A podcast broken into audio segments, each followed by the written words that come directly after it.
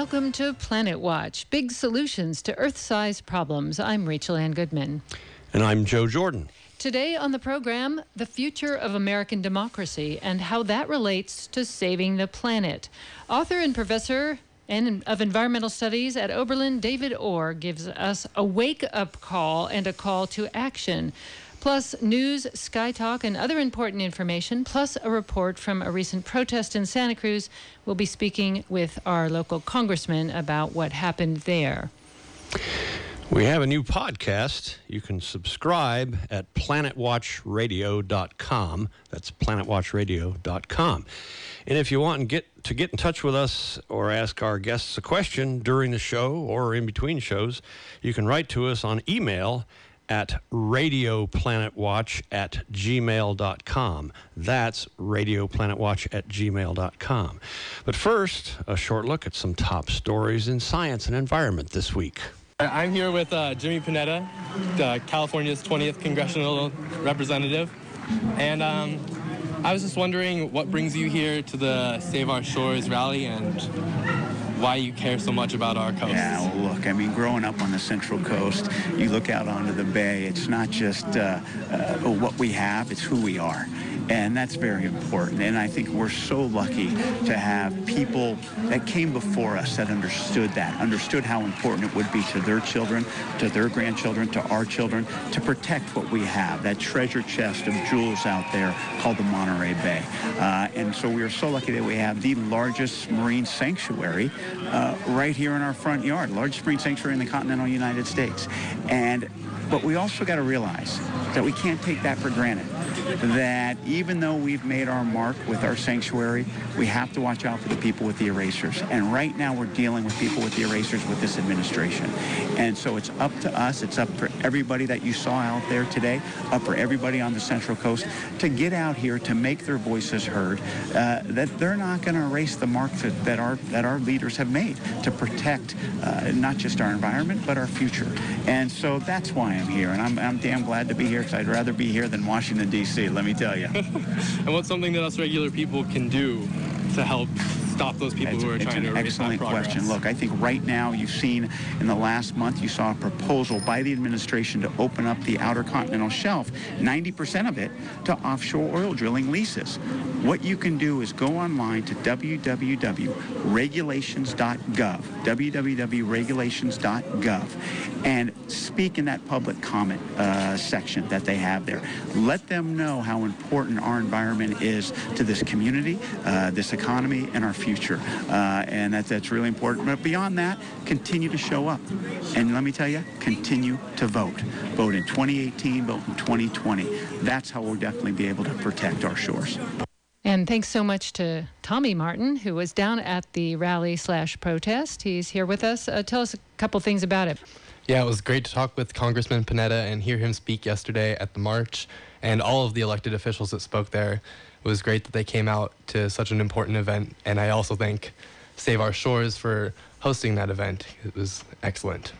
Thank you for going and, and good work on getting that tape and you know most people said stronger things than he said about uh, oh, you know over my dead body are they going to drill in our oceans we fought this fight before and won and uh, i assume and hope we'll do it again and that the judicial system will be partly there to save us and that that really uh, leads into our next guest, which we'll introduce in just a minute. We have one more news story for you um, from Maya Rodriguez, uh, but I do want to let you know that most of the show is going to be spent talking about what we can do with David Orr. So stay tuned for that interview. By the way, uh, what Tommy mentioned in that story, uh, well, Jimmy Panetta said go to the website regulations.gov. It is plural, regulations.gov. I went there this morning and I registered my comments among the 40,000 or so that have been posted from citizens of this state and coast on that particular. There are other issues also represented at that site. Let's but, flood them like an oil spill uh, with comments. Yeah, right. Like Russian bots. yes, exactly, except these are real. All right, so let's uh, let's go to Maya with a news story that she found about geoengineering. New research published in Nature Geoscience has found that regional climate engineering in North America, Europe, and Asia could reduce extreme temperatures in those areas by up to 2 to 3 degrees Celsius or up to more than 5 degrees Fahrenheit. This would include lightening the color of roads and buildings to reflect sunlight rather than absorb it, and altering crops and increasing no till agricultural practices. These modifications were specifically designed for application to highly populated areas and agricultural areas. The research suggests that applying these methods by region is far more effective and less risky than large scale geoengineering. According to the report, this method has been tested and proven to be successful. However, the researchers state that this method would only be part of a possible solution to climate change, as it would have no effect on other issues such as ocean acidification. Fantastic. Well, we'll be covering more about geoengineering in future Planet Watches. But meanwhile, I'm very excited to introduce our guest for this week. It's a real honor and a pleasure to have him joining us on the program, and a, and a real wonderful thing that Joe managed to get him as our guest. And uh, he is not only an author of several books, but he is also uh, an environmental studies professor at Oberlin, professor emeritus, and also has studied in great detail political science. These two things overlap uh, so often, these, these two areas of our world. And so we're very happy to have David Orr, who is engaged in a project to revitalize American democracy. He has a series of forums that he is hosting around the country. He'll talk about that in a moment. Um, but I'd like to welcome him to the radio program. Hi, David. I have to ask you, sitting as we are on this Sunday, after these memos, the, the memo was released from Devin Nunes, how is our American democracy doing according to your sites? well, I think we're we're some trouble. Well, Uh, forget about I the small talk. We're going to launch right in. into it here. Yeah.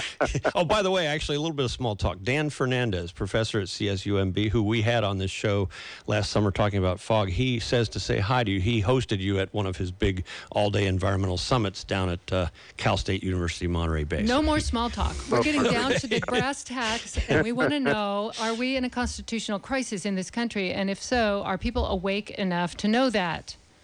Well, uh, it's interesting because Donald Trump, the, the election in 2016 was not so much an anomaly. It's a bit of an outlier, but he is in some ways a symptom of what had been building for uh, many years. And there, there's a good bit of uh, there are lots of roots and reasons why he he uh, is in the White House. He didn't win the election, the popular vote, but he's he's there. And you ask, is this a crisis? Yes, and it could very well get worse. Many people expect that he'll uh, try to fire Rod Rosenstein and eventually uh, curtail the investigation into the Russian connection and so forth. And so, yes, I think we're we're in a constitutional crisis. But I think the more important part is if you compare our current situation, let's say, to a house, a, there was a lot of deferred maintenance on American democracy. The roof was leaking, the floors were sagging, the windows were knocked out, and we let a lot of things go for a long time. There, it was time to begin to rethink the way we conduct the public business and the constitutional basis for uh, our public life.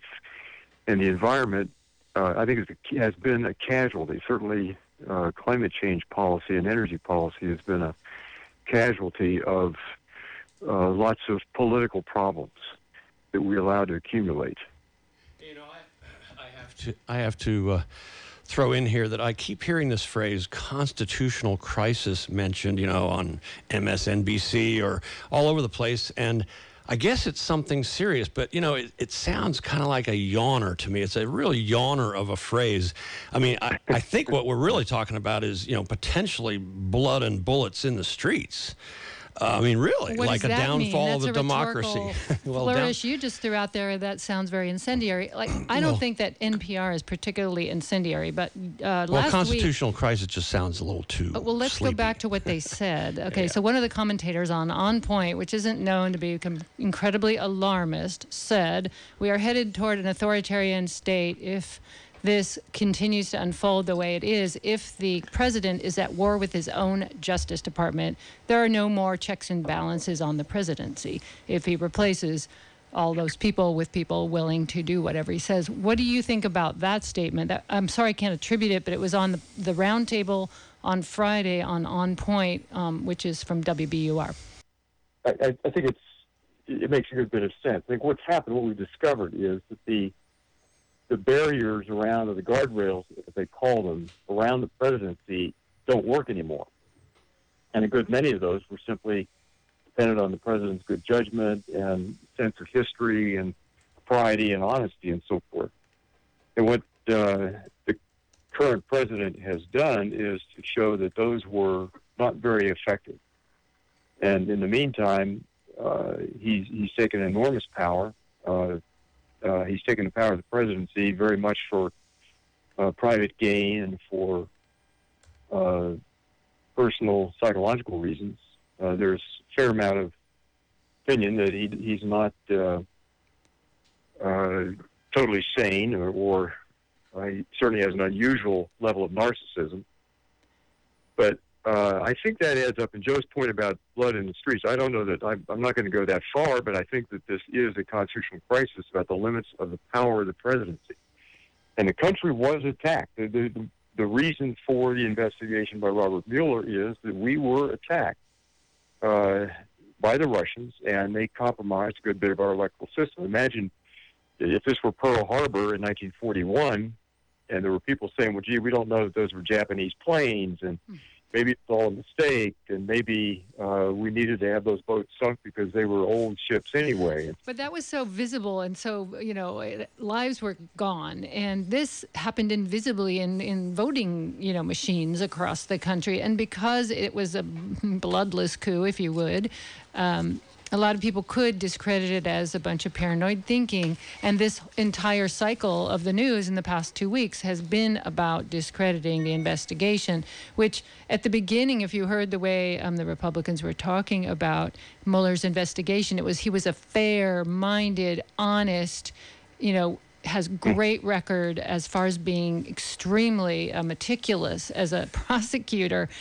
And that is not what we're hearing now. We're hearing that, you know, he's that everyone around this investigation is somehow suddenly biased, which is a great storyline if you plan on firing him or firing Rob Rosenstein. So I'm worried about the rhetorical war about the truth that's happening. Suddenly, people who were honest one day and people who were appointed by the very president are now his enemies simply because they're the messengers of news he doesn't want to get out. And so, Rachel, I think, yeah. I think that's right, and I think there's a good bit of repair work in the Republican Party that, that needs to be done.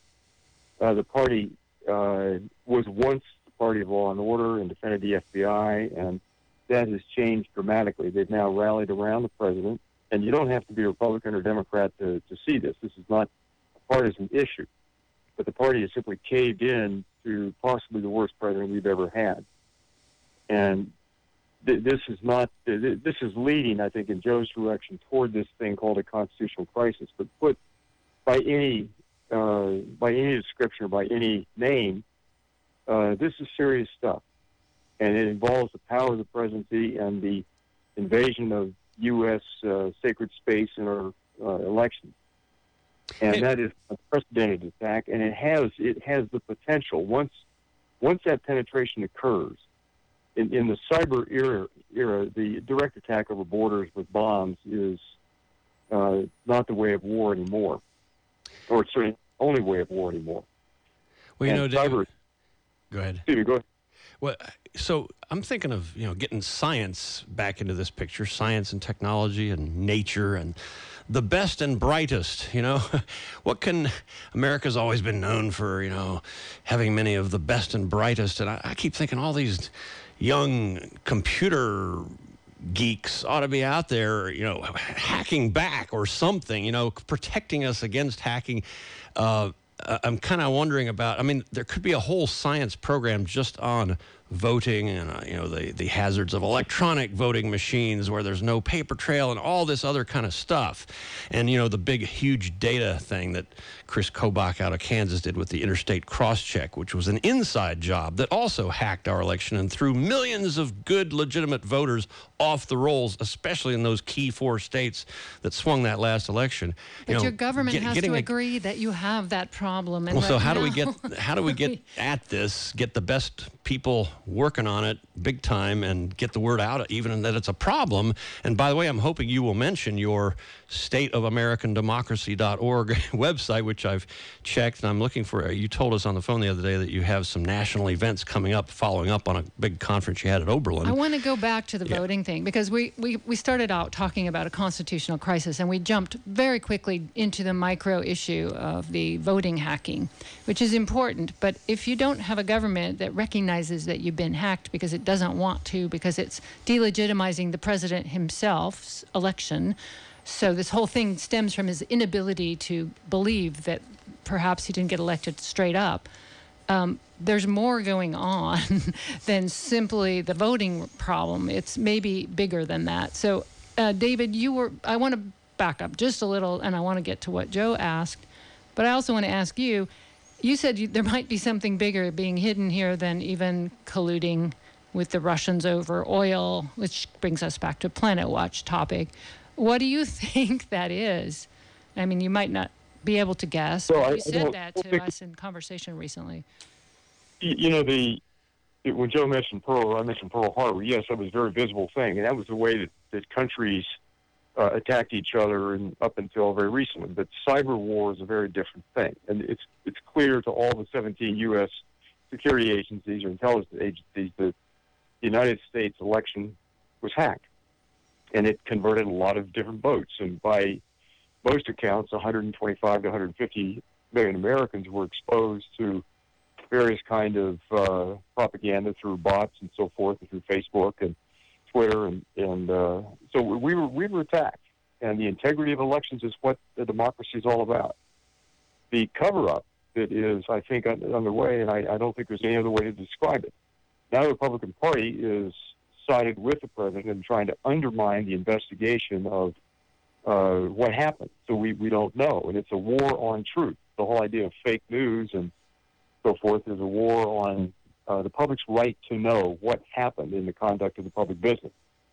And how do we respond to it? Well, we can't respond until uh, there are both parties involved in trying to respond. We had both parties uh, after Pearl Harbor and, and, and other security uh, events in the country. Both parties did respond, and now one party has uh, decided apparently not to respond at all and to issue the, the you mentioned you started the prayer by asking about the Nunes memo. Uh, huge dud, and by all accounts, everything that uh, you can reliably read about it, uh, it's simply not true.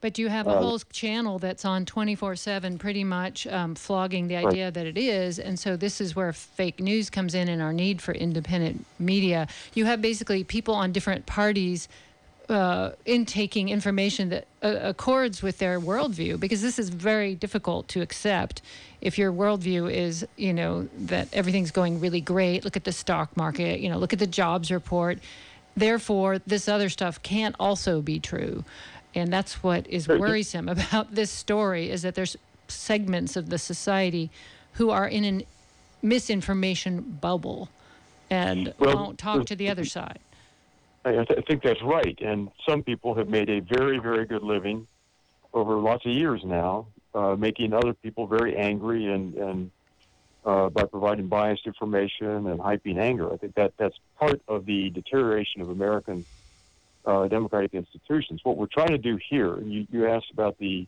what we're trying to start, is something of a national dialogue that has two major parts to it. One is simply to say that we need to know how we got to 2016. We need to understand our history. And then, secondly, uh, when this is over, we will need to reconstruct a good bit of uh, the public estate, federal agencies, EPA certainly, Treasury probably, State Department certainly, uh, the American capacity to uh, have a public dialogue that is civil and purposeful and effective. And climate change and the environmental uh, deterioration around the planet doesn't give us much time to get this right. And so one of the one of the things that has been on my mind is that we've we in this environmental movement assume that if we write uh, great articles and great books and hold great conferences and so forth and develop the intellectual capital for a different and more uh, durable, environmentally durable and fair society, that was all we had to do. And while we were doing that, they were taking over school boards and city councils and state legislatures and governorships and federal court systems and Congress and now the presidency. So uh, the Republican Party now is a uh, verging to, on being a one-party uh, in control. Uh, so we've got political work to do, and this is very much about power and who gets what, when, and how. And we need a two-party system, but we need two effective, honest parties, true to their own principles. They're really flip sides of the same coin.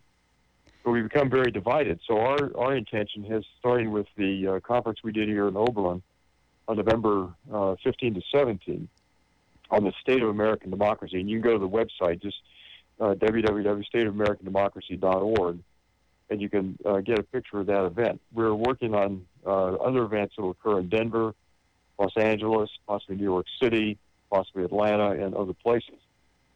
And what we'd like to do is to distill as much as we can of the dialogue into a second phase of the work, which is a communications phase and trying to convert the anger and the angst that exists, uh, certainly evident on this uh, show and in the papers and in, in all the press, convert the anger and angst into positive, constructive change when the Trump era finally ends, however and whenever it ends. We've Those sound like very important goals. And I just want to remind our listeners we're speaking with Professor David Orr. He's an author of many books. Um, tell us about your most recent title is about climate change, right? It's uh, a book called Dangerous Years. It's on climate change, Yale University Press, uh, 2016. Yes. By the way, if you uh, want to, uh, listeners, if you want to chime in on the discussion, email us, like right now, at radioplanetwatch at gmail.com. And that's Joe Jordan. I'm Rachel Ann Goodman. Tommy Martin, our intern's here, and he has a question for you, David. Yeah, hi, Professor Orr. Um, I was act well, as you just mentioned, two party a two party system. I wonder what you think of a rise of a third independent party, and how more people are joining the independents. Well, uh, third parties don't have a terribly happy history, but the Republican Party uh, at one time was a third party and uh, formed in 1856, if memory holds correctly, and then Abraham Lincoln became their first successful presidential candidate. So third parties, when things get bad enough, third parties uh, can uh, grow.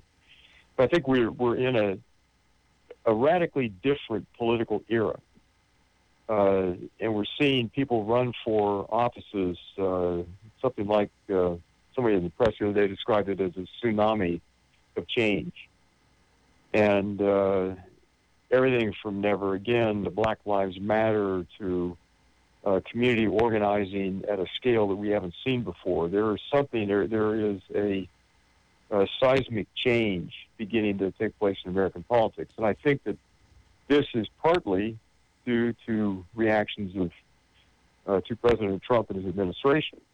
And also to the to the fumbling around of Russia in our electoral system, I wanted to ask you if if the electoral system is going to be how we take back our democracy, how do we, uh, this goes back to Joe's question, how do we ensure people have confidence that their votes will actually be counted and not feel like, what does it matter because my vote won't count anyway? How do we get that back? That seems to be one of the many cornerstones of what's happening right now that could go wrong. There's an upswell of concern and activism on the one hand, but there's also a real worry that when these people all register and go to the polls, it might not turn out anyway as they hoped. And that may not be building confidence. Some people say that's what Russia wants, is to simply undermine our confidence in our democracy. And then they have seeded, you know, distress in our democracy in general. What, what do you think can be done about that piece?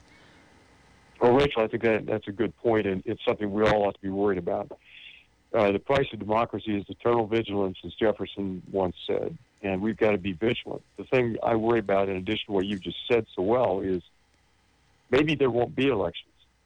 Uh, the president is is kind of addicted to chaos, and I don't think we ought to assume that uh, that elections necessarily will happen uh, on schedule. There are polls that show a surprising number of people don't believe in democracy and don't think it's essential to live in a democracy. Coming from the Global Values Survey, there are other poll data that show that a number of uh, people would be inclined to cancel elections in the middle of a national emergency. And so, put this together with uh, situations with uh, North Korea, and other events. And uh, here's where we really do need people in the Republican Party to step up and show courage and kind of patriotism that was exhibited once uh, with Watergate and so forth. But we need a second party in this game protecting democracy. It cannot be a minority party, the Democrats, doing it alone.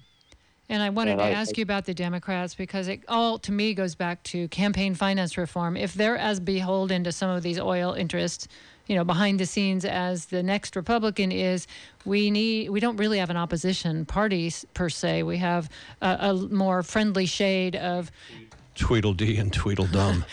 I don't Yeah. think they're equivalent, but I do think, um, you know, oh, we saw with the last election what happened with Bernie Sanders and Hillary Clinton, where they, they picked a candidate that had heavy, heavy funding from donors, but not necessarily as popular uh, an image and hitting the right notes with the public.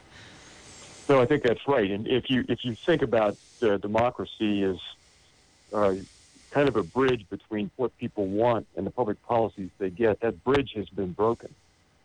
And the American public, if if you simply take the poll after poll after poll for years now, the public has wanted publicly funded elections, get money out of it. You ever told that's not possible to do? The public wants clean air and clean water and climate, and th- this includes uh, Democrats, Republicans, and Independents. It, it's the entire country, but you can find majorities of 55 to 75 percent on almost any progressive issue. And get the question right, and there is much more unity in the country than we're told. But you mentioned Fox News, and I think Fox News and uh, Rush Limbaugh, a number of people make a very good living by keeping us divided. And I, Yeah. that has hallmark of the Trump administration to divide and then conquer us.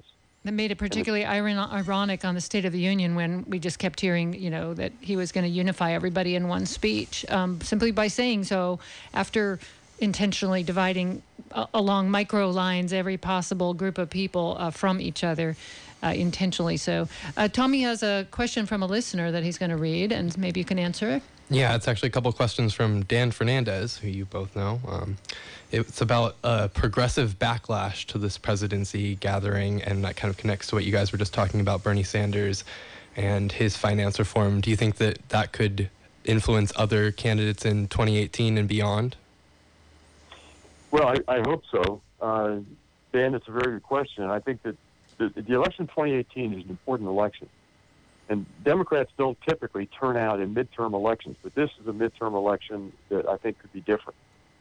And I think a good bit of the public has been alerted. One of the uh, good effects of Trump uh, administration has been he, he's caused a lot of reconsideration and a lot of people getting back into politics. A lot of people running for offices, and so uh, one hopes so. And one we hope that this doesn't get overrun by some kind of phony national emergency. And uh, the president has ruled by uh, chaos and by division. And I think we'd be naive to assume that uh, that will change somehow as we get closer to the uh, the midterm election. I don't think it will. And so uh, I, I think that what, one of the encouraging signs has been the amount of interest in preserving and strengthening American democracy. And I make one other point about this. I don't think this is about going back to where we were, let's say, in 2015 or 2010. I think we've got to strengthen democratic institutions all across the board. The deferred maintenance I mentioned at the uh, at the outset of the program, uh, that is serious and it's deep, and we have to begin to develop a fair country. Income distribution in the country is awful. Uh, we've got to create fairness. We've got to create access. We've got to deal with gerrymandering. We've got to deal with public participation. There are a whole range of things, and protect voting rights for everybody uh, is critical to this. And unfortunately, there are people who have been working rather successfully to uh, keep people away from polls, gerrymander districts that are that are safe. But there's a lot of work to do, and I think there is uh, we're in a bit of a race now between those progressive forces and the the other side. But we're we- we've got to play catch up on this. Dan also mentions a sharpened polarization in the past year or so, and he's wondering is this polarization real or artificially enhanced, and is it a problem? Uh, polarization between right and left, or within the left, or progressive side. I would assume both. Well, I, I think that they're, you know, David Brower once characterized Democrats are the, the kind of people that get the wagons into a circle and shoot inward. We, we have we have a bad track record of fighting among ourselves. And the Republican Party, uh, as it is presently constituted, there's no heavy lifting here. If, if you appeal to greed and fear, there's no heavy lifting. You don't have to get people to think about what sustainability means or what fairness means. You simply get all you can get while you can getting's good, and if you make people afraid enough, they'll accept a lot of uh, a lot of things they otherwise wouldn't want. I would, I would, uh, even though there are probably not any Republicans in this room, I'd like to defend the ones who feel like their party's gotten away from them too, because Yeah, uh, it doesn't recognize, uh, it doesn't resemble anything that it used to be uh, when it was somewhat sane and wasn't just going for the billionaire class. And so um, a lot of people keep, you know, that on their voting record, but they vote independent when it comes down to the races, you know, individually. So um, we are seeing, uh, you know, a extreme, you know, fraction of the Republican Party, not the whole party, go off and take control through kind of a corporate coup. And I imagine anyone listening who still has that R on their voting uh, ballot might be thinking that they don't recognize this party either. Yeah, my parents, my, my parents were Republicans, and you know when I went to radical Oberlin College in the '60s, uh, that made for interesting dynamics within the family. But the good thing is they were both open-minded people, and uh, you know I think I was bringing my dad around on the Vietnam War, even though he had worked for the Pentagon for decades. Yeah. And, and I want to go to back to the patriotism idea because you know the flag waving stuff about only we're only patriotic when we're in a war. Um, what about when we're in a cyber war that's being unrecognized and a small group of people's falling into line, completely putting on the blinders that we may be being heavily influenced by a foreign power?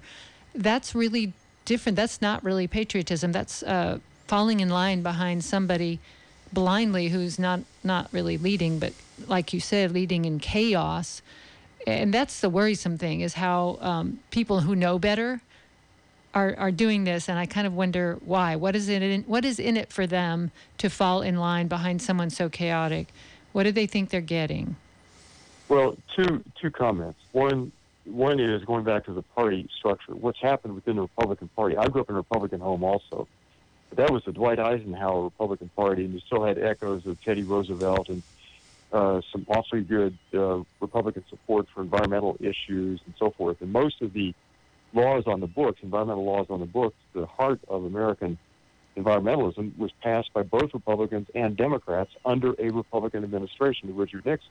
that's right And the party's gotten away from that. And what's happened, I think, is that the Republican Party was taken over first by uh, Tea Party members and then by libertarians. And I think that they're, if you're an old line Republican, you simply have no party representing you. And it was once a party, there was a party of Abraham Lincoln, and it's become the party of Donald Trump. And that's an interesting history.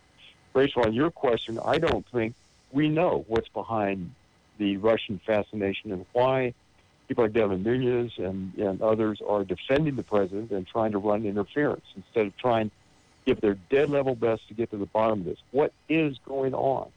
Why did they do this? Why was there support within the Trump uh, campaign for this? What else is involved in this? I don't think we know.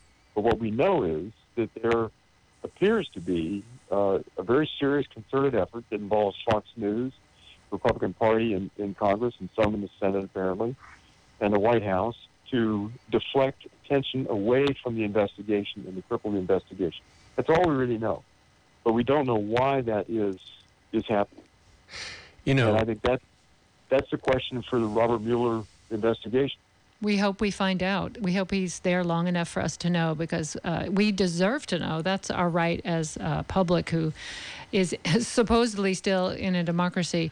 And uh, Joe, you have a question? Yeah, just I'm dying to throw out something that I consider kind of a really important central image that we all need to plant in our minds and hearts that a lot of these problems of you know the Russian hacking and the inside job of the American messing around with our elections and disenfranchising voters and all gerrymandering and all these things are sort of operating at the margins. I mean, they're big, they're significant, but still, they could be overwhelmed if we actually got massive numbers of Americans exercising their democratic birthright as registered and effectively registered, i.e., able to vote, actually able to go to the polls and actually vote on machines that work.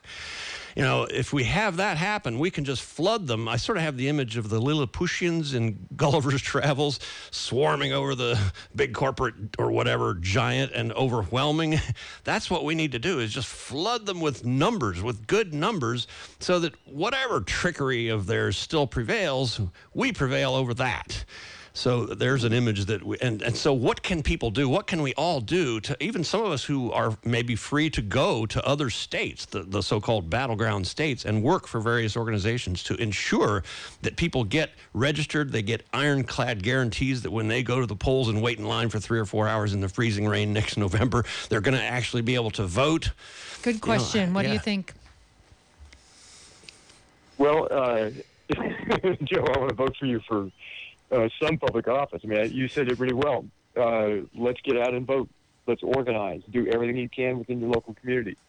Uh, become a precinct captain. Get people out, whether Democrat or Republican. Get people out to vote. Make sure the candidates uh, are responsive to public uh, the public interest and the public uh, long-term public interest, which involves things like climate change and our, our future of our children. The democracy is hanging by a in this country by a thread that may be thinner than we would like. And we've got to strengthen democracy. We've got to decide that this is important to us. One of the most encouraging things after the inauguration a year ago, a million women uh, in the streets uh, and men. Uh, th- this is uh, this is what it's come down to.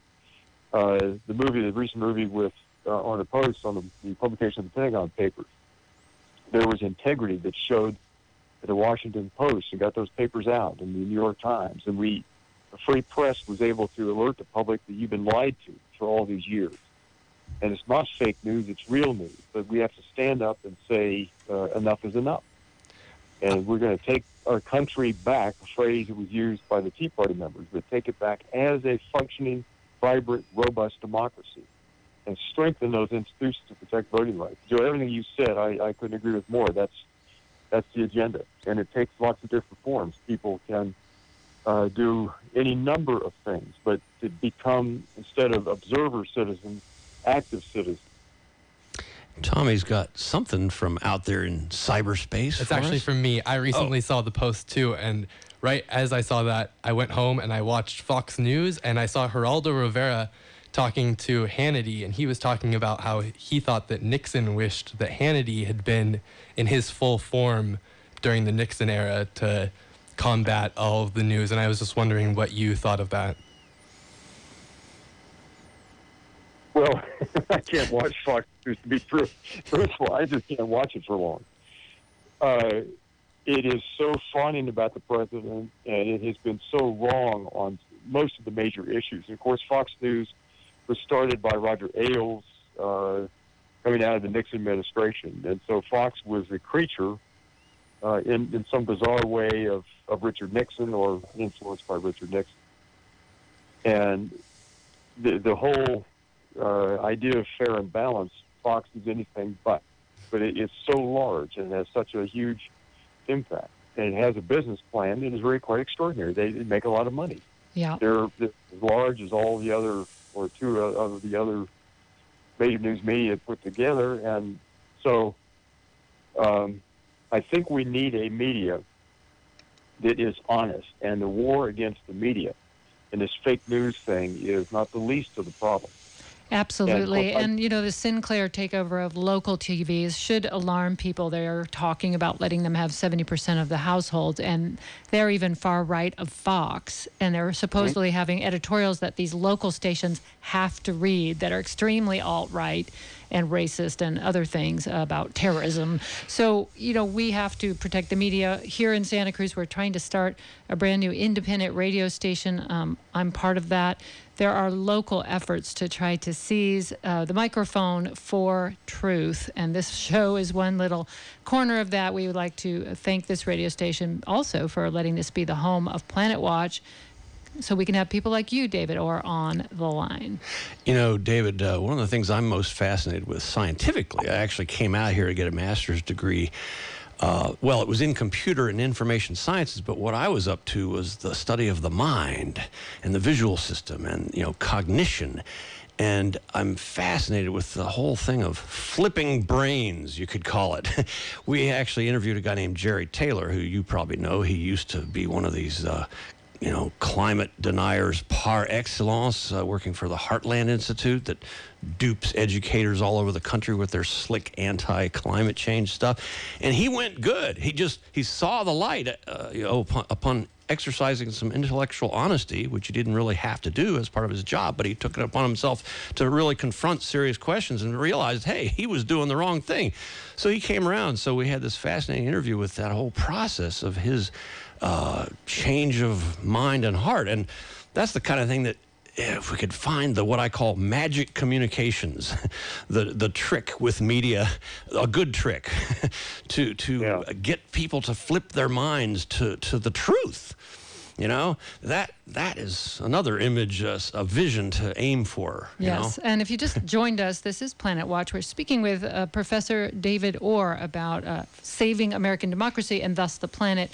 And um, one recent news story that stuck out to me was the Bears Ears Monument being rolled back, and now they're saying uranium and oil drilling can stake claims there, even though it's still being fought in court.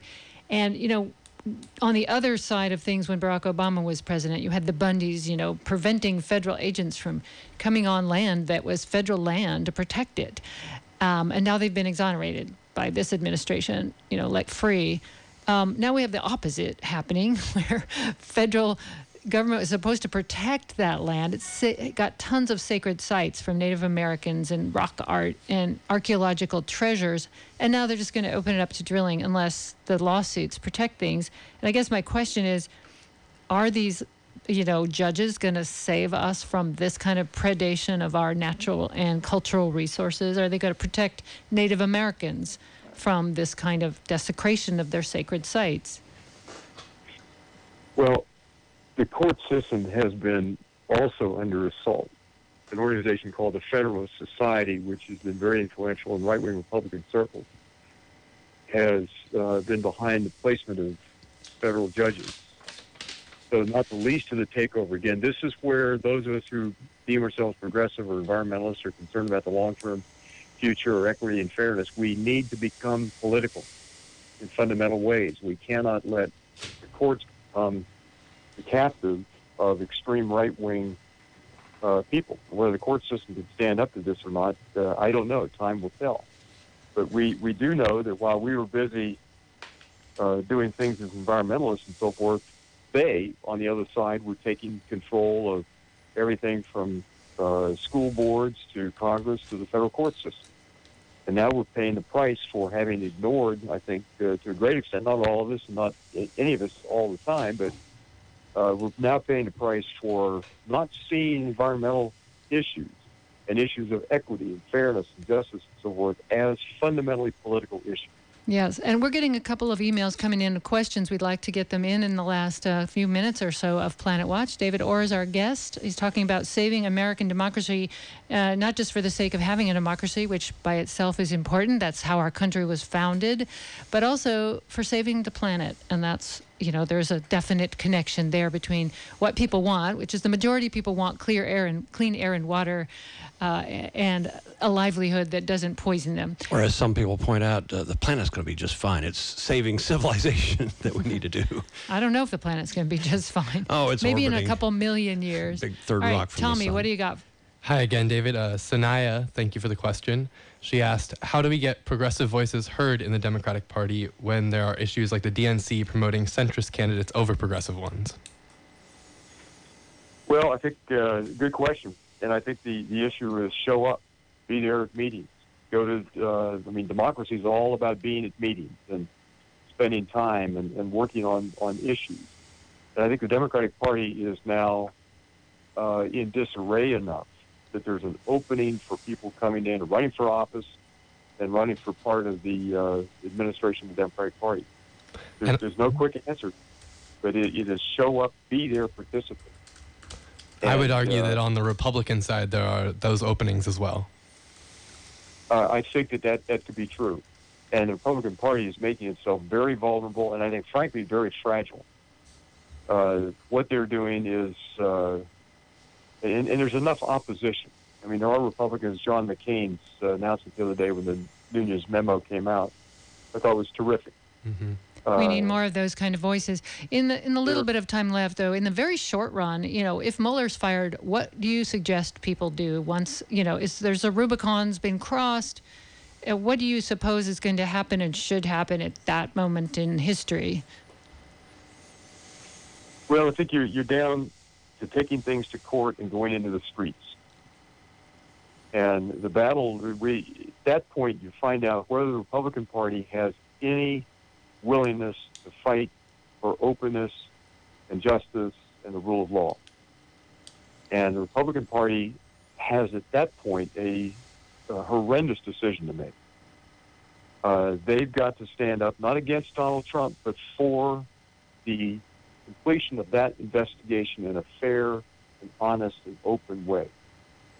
And that will be the most interesting thing. If they fall back on, uh, as they appear to be doing, covering up uh, and stonewalling and obstructing justice, uh, or helping Donald Trump to obstruct justice, uh, then it's anybody's guess. I, I think one possibility is massive uh, uprising in the streets. Uh, there'll certainly be court challenges. So the Democrats will do what they can do. But uh, at that point, uh, we're facing what we thought could only happen in third world countries. That would be, if allowed to go forward, a coup d'etat.